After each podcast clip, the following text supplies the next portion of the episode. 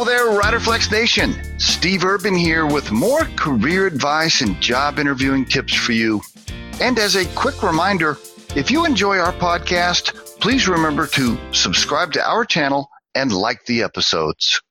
And on today's podcast, how your LinkedIn profile can get you immediately rejected for consideration, or at least from my point of view, right? Or from the Riderflex point of view most of the time.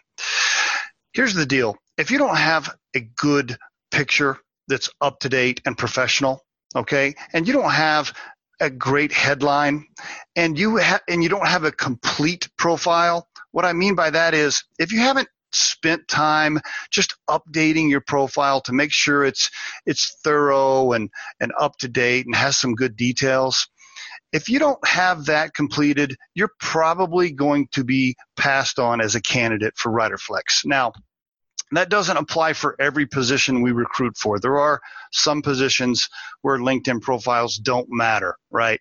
If you're, uh, I don't know, it, it, I guess we had, we had a job recently where we were recruiting for Uh, electricians, for example.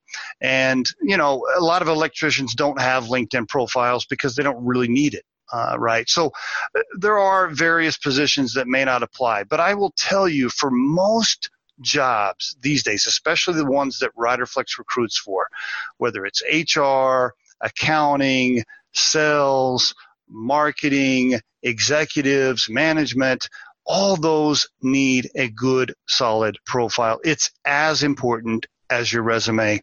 And when I glance five seconds at your LinkedIn profile and there's a, a poor profile picture or a, a crappy or silly headline and your your LinkedIn profile has not been updated in years and doesn't match your resume, I'm probably passing on you. And there is your Riderflex tip of the day. We truly hope you find our material helpful and entertaining.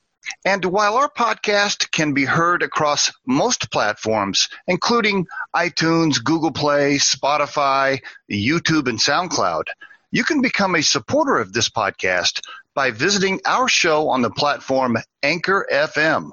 That's anchor.fm slash Riderflex.